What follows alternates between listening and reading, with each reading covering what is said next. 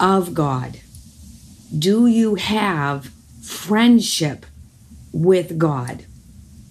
There's a song out there I am a friend of God. He calls me friend.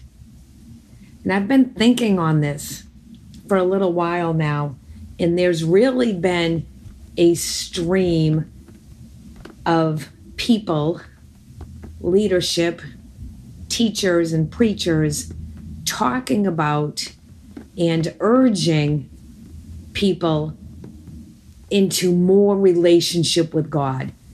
You're hearing a lot of, right now about prayer, about intimacy, and that's all relationship with God. And there's different relationships that you have in life. And I think sometimes in our relationship with God, we make it more difficult than it truly needs to be. How do you view your earthly friendships? How do you make a friend? How do you go deeper in that relationship with your friend, your new friend? How do you maintain the friendship?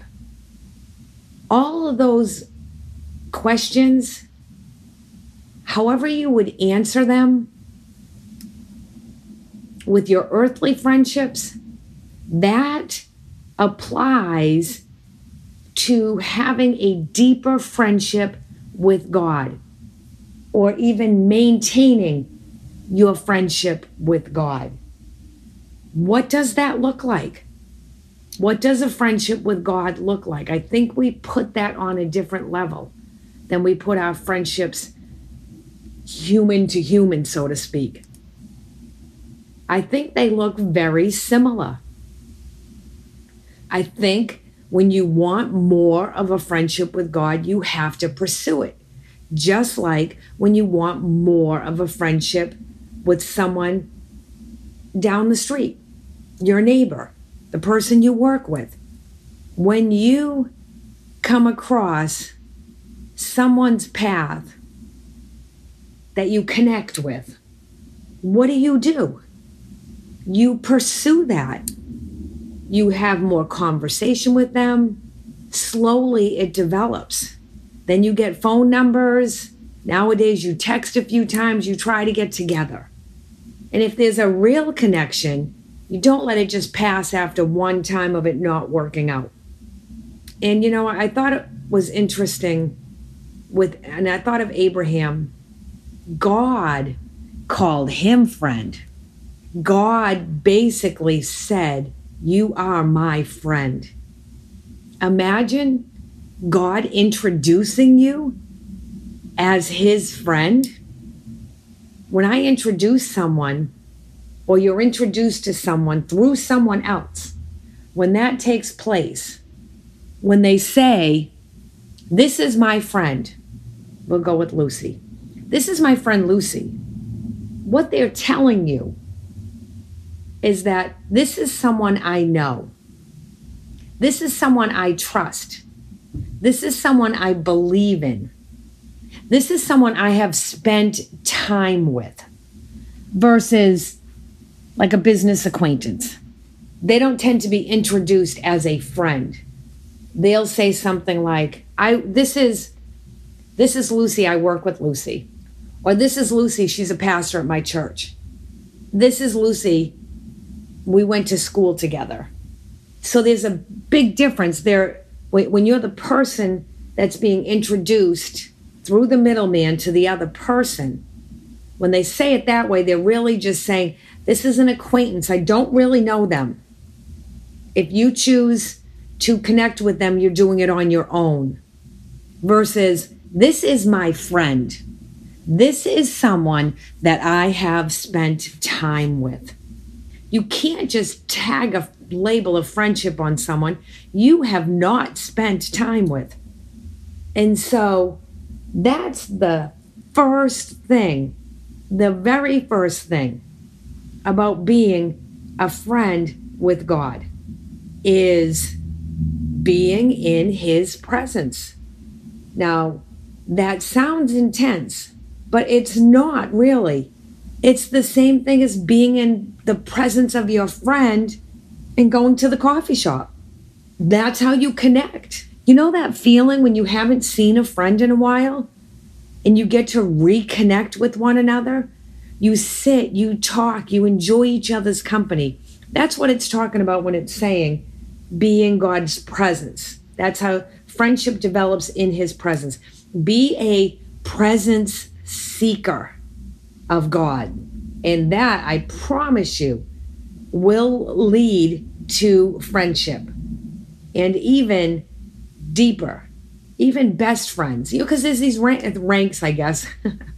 you know, that first, first you've initially just met someone, then you're acquainted with them, then you have a friendship with them, then you're good friends, and then you're best of friends. You're going to do anything for each other because you have invested time in one another's lives. You have been in each other's presence for a significant amount of time. Your concerns have been their concerns. Their concerns have been your concerns. Will we be presence seekers, continually seeking the presence of God, pursuing Him? And actually, now that I think about it, last week I talked about pursuing Him brings provision, it brings those things we need through the friendship in Him. Pursuit in friendship matters. I think I even mentioned this last week. You know, uh, you you see sometimes in friendships, and you're like, I'm the only one pursuing here. What's going on? Is this really a friendship? You know, maybe God has said that about us at times. I'm the only one pursuing. Maybe they're just not interested. Maybe they don't want to hang out with me. That's another way to relate to the presence of God. You know, instead of uh, putting it up here as, as, you know, be a presence seeker, uh, how about we just say, I'm going to go hang out with God? I'm going to go hang out with God. I'm going to be in his presence. I have to spend time with him. I am not fulfilled unless I spend time with him. That's a step to becoming a friend of God. When we introduce someone and we say, This is my friend, we really are paying them a very high compliment. We're saying, This is someone I know, this is someone I trust. And to me, there would be no greater honor than for God to say, This is my friend Linda. For Him to say, I know her and she knows me. Friendship is two way, it has to be two way. I have to be just as concerned about you as you are about me and you have to be just as concerned about me as you are about you. I have to invest, you have to invest. Goes back and forth. And so, can you call God your friend? And does God call you his friend? I want to read a few uh, Proverbs scriptures about that. Uh, the first one, I'm, I'm going to, I guess I'll go in sequence. Proverbs, start at Proverbs uh, 13. These are just friendship Proverbs. If you want to grow in wisdom, spend time with the wise. Walk with the wicked, and you'll eventually become just like them. Our friends matter. Who we hang out with matters. Being in the presence of God matters. Proverbs 15 13. A cheerful heart puts a smile on your face, but a broken heart leads to depression. Lovers of God hunger after truth. They hunger after truth. Lovers of God, friends of God. Proverbs 18 24. And there's so many, just Google friendship with God in scriptures and Proverbs. There's a ton of them. Proverbs 18 24. Now, I'm reading all of this out of the Amplified. Some friendships don't last for long, but there is one loving friend who is joined to your heart closer than any other. And that's Jesus. He's our friend. How how do how do we know he wants relationship with us? He wants friendship with us. How do we know? How do we know that he's a he's a friendship seeker, I guess. You know, he's not he's not he created us for this. He's not desiring to be isolated. He's not desiring to be um, like a boss or a teacher, you know, where we just we have a need, we go to them, they they well, we have a complaint, we go to them and they direct us and then we go back to our work or we go back to our learning. That's not what God's looking for in us. He's looking to be a presence seeker in everything. Go to John chapter 15. I want you to turn to John chapter 15 for a minute. Right? This is the scripture that talks about I am the vine, you're the branches. You know, you connect, we connect the branches that are connected to him are the ones that flourish. I'm way paraphrasing it, you know. He lifts up, you know, he prunes the branches so we grow more fruit, etc. So in John 15, I guess another thing of being a friend would be a true disciple. You know, the disciples were God's friends, Jesus's friends, God's friends too. But um, I'm just trying to decide which verse I want to start at. Excuse me. I think verse 12. And this is Jesus speaking. So, this is my command love each other deeply, as much as I have loved you. For the greatest love of all is a love that sacrifices all. And this great love is demonstrated when a person sacrifices his life for his friends. He's basically saying there, I'm about to be such an example of my love for you that I'm going to lay down my life for you as my friend. That's really what he's he's given us insight here. He's talking about he's prophesying about his future. He's talking about his future and what he's going to do because he considers you a friend. He wants that friendship with you. Then he goes on to say, in verse 14, you, here's a key here. This is how we walk in friendship with the Lord. This is really key. You show that you are my intimate friends, intimate friends, when you obey all that I command you. Do we walk in obedience to the Lord? That increases the depth of our friendship with Him He goes on to say, I've never called you servants because a master doesn't confide in his servants. That's another thing. We obey his commands, we hear his voice, and he confides in us just like we confide in people we consider to be a friend. He's going to tell us his secrets, is what he's saying. So there needs to be a trust level there, and a proof of trust comes through the obedience. How does he know he can trust you? You walk in obedience to all he commands you. That's a reflection of your love for him, and it shows him he can trust you. Then he begins to pour his secrets into you through that open door of obedience. Because a master doesn't confide in his servants, and servants don't always understand what the master is doing. But I call you my most intimate friends. This is Jesus speaking. I call you my most int- intimate friends, for I reveal to you everything that I've heard from my Father. Everything. That's so powerful.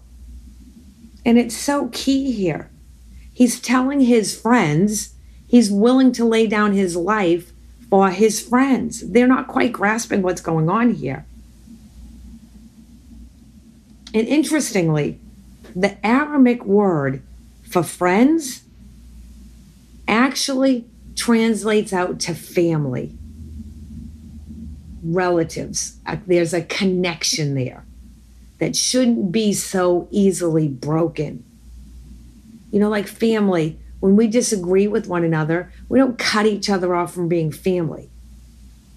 But I've seen it in friendship where there's disagreement, where there's a, a different viewpoint. There's not just a let's agree to disagree on this and remain and grow in friendship. There's a I have to completely pull away from you because I don't agree with you. God sure doesn't do that to us. When he's not in agreement, when he sees maybe some disobedience, now he may not reveal all of his secrets to us, but he doesn't pull his love and friendship from us. He's our friend. We have to be presence seekers. We have to spend time with Jesus by reading the word. That's one of the ways you spend time with him. You can't go sit down and have a cup of coffee with him face to face like you can an earthly friend, but you can sit down with a cup of coffee and get in his word and be spending time with him. You can put worship music on and get into his presence and just spend time with him. Ask him. Share your heart with him. Then ask him, share your heart with me, Lord. What's on your heart today? Have you ever asked God that? What's on your heart today? That's what a true friend does. A, true, a true friend is not about the things. A true friend is about time. A true friend is about fellowship. A true friend is about how can I help you today? Instead of just dumping all your stuff on them, why don't you ask them? Like with my kids, I love when they say to me, like when they became teenagers and even now as adults, when they check in on me and randomly just want to know, How are you, mom? How is everything? How was your day? Are you okay? Is there anything I can do for you? That blesses my heart more than anything else. It's the same with God. It's the same with Jesus. What's on your heart? What's on your heart today, Jesus? How can I help you? Imagine. Let's start asking him that. What can I do for you today? What can I do for you today, Lord? Just walking and talking with Him like a friend. We don't have to make it so formal. How do you know your friendship with the Lord is growing? You understand more about Him, you know more of His ways. You can almost already see this is how He's going to respond, this is how He's going to move, just like in friendship. You know, I have some close friends. I can almost call it how they're going to handle a situation, how they're going to respond in a situation. But also in friendship, your friends grow, they mature, they change. So you spend time with them so you continue to know. It's like the facets of God. You know, He's the same, yes, he's, but He's also new every morning. So we have to daily be a presence seeker. Is his presence most important to you? You know, it's like um, the difference between being in the room with somebody, being in the room with somebody, and being able to talk to them and see their emotions, see their body language. You're in their presence. It's not the same as texting someone or even FaceTime. Those aren't the same things. Now, the texting can be totally misread. The FaceTime, you can see face to face, you can read, you know, expressions, that kind of thing. But it's still not the same as tangible presence. And I think sometimes we settle for the FaceTime with the Lord. we can communicate with him, but we're really not in his tangible presence. So, are we growing in him? Do we understand him more each year? Do we feel his prompting, his stirring, his directing, and respond in a positive way, just like we would a friend? Because when he's tugging at our heart, it's because he has a need. I, I, I want you to do this. I, I'm tugging at you to do this. And there's always purpose in it. Now, when we have a friend that has a need, if we can meet that need, we meet it just out of the pure friendship. So we have to be a present seeker. And I want to um, I want to read uh, a scripture because when I think of true depth friends of God, you know, the first one that comes to mind is Moses, and he was a presence seeker. and so if you go to Exodus uh, 33, Moses wanted to see the people face to face. We know that, right? And in Exodus 33, the Lord's telling Moses, Leave this place, you and the people that you brought, brought up out of Egypt, and go to the land I promised you. And this is, I will give it to your descendants, and I will send an angel before you to drive out the Canaanites, etc. Go up to the land flowing with milk and honey. This is the interesting part. But I will not go with you because you are a stiff necked people, and I might destroy you on the way. I mean, can you imagine someone talking to you like that? A friend of yours, somebody you have relationship with? But Moses doesn't even flinch. He's like, "No, I'm not going without you. No, I'm not doing it." So we're here, and so the people that stresses the people out, of course. The Lord told Moses to tell him. But see, he didn't have he had a friendship with Moses. He didn't have a friendship with the people because they didn't want to pay the same price Moses paid. They're like, no, you go talk to God and you come down and tell us what God said. I, I don't want to pursue all that. I don't want to, I don't want to pay the price. Friendship is a price. You know, I mean, friendship is sacrificial. We have an earthly friendship, there's a price to it. And it's a sacrificing of self at times because of the love for the other person. So it's the same with the Lord. Friendship with the Lord is sacrificial. There's a price to be paid because of our love for the Lord and desiring, wanting to know Him more. It's sacrificial. So Moses goes into the tent, right? Right, because the the Israelites were horrified that God said he might destroy them along the way. And so Moses goes to his tent of the tent of meeting and when Moses would go, down in verse 8, when Moses would go to the tent, all the people would stand at the entrances of their own tents, but they wouldn't step out of their place. That's a whole nother message. But Moses would go out of his tent and go up to the tent of meeting. The, the, the people wouldn't do that. Now, in reverence, they would step out of their tents and they would watch Moses until he entered the tent. But they did not want to take that step and go in the tent themselves. And so Moses would go into the tent, and a pillar of cloud would come down and stay at the entrance while the Lord spoke to Moses. And the people, while they saw the pillar of cloud standing there, would stand and worship, each at the entrance to their own tent. But they still never took the step to go deeper with the Lord themselves. And so the Lord would speak to Moses face to face, as, verse 11, as one speaks to a friend, face to face as one speaks to a friend. Then Moses would return to the camp. And so Moses basically goes back into the tent and he's telling the Lord, You have told me to lead these people, but you have not let me know whom you will send with me. And you have said, I know you by name, and you have found favor with me. If you are pleased with me, teach me your way so I may know you and continue to find favor with you. Remember that this nation is your people. He's basically, excuse me, telling God, I've got to have your presence with me. I'm not going without you. Verse 15, he says that. If your presence does not go with us, do not send us up from here. That's powerful. That's powerful. How will anyone know that you are pleased with me and with your people unless you go with us?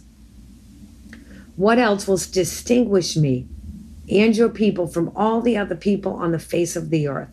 Don't miss that. It's God's presence, His friendship, that distinguishes us from all the other people on the face of the earth. And the Lord says to Moses, I'm at verse 17, I will do the very thing you have asked me, because I am pleased with you and I know you by name, because we are friends. Because we are friends. Then Moses said, Now show me your glory. And that, that goes on. I don't have time basically right now just to get into that. But they spent time together. They were friends because of that. Abraham was called a friend of God because he had a great faith, a great belief and trust in all that God said. Like Abraham, can he trust you? Are you reliable to him, so to speak? Abraham was a friend of God. In James 2:23, he says that. It's really quick. James 2:23. So in this way the scripture was fulfilled because Abraham believed God, his faith was exchanged for God's righteousness. So he became known as the lover of God. So now it's clear that a person is seen as righteous in God's eyes, not merely by faith alone, but also by his works, by believing, making that exchange with God, saying, I trust you. Other translations say instead of a lover of God, a friend of God. But they're saying the same thing a deep, intimate relationship with God Abraham had because of his faith. We have to be reliable. He has to trust us. We have faith and belief in him. And just really quick, because I'm out of time here, Revelation 3:20, God's not Jesus is knocking on our door and he's saying, I want to come in. I want to sup with you. In other words, I want to sit down at your table and have fellowship with you because I want to be your friend. Our portion is open the door, invite him in, spend time with him. That's how we become greater friends with God. BFFs is to ultimately the bottom line is to be a present seeker, to pursue him and to also open the door when he's knocking. And then we can say, This is my friend, God. And God will say, This is my friend,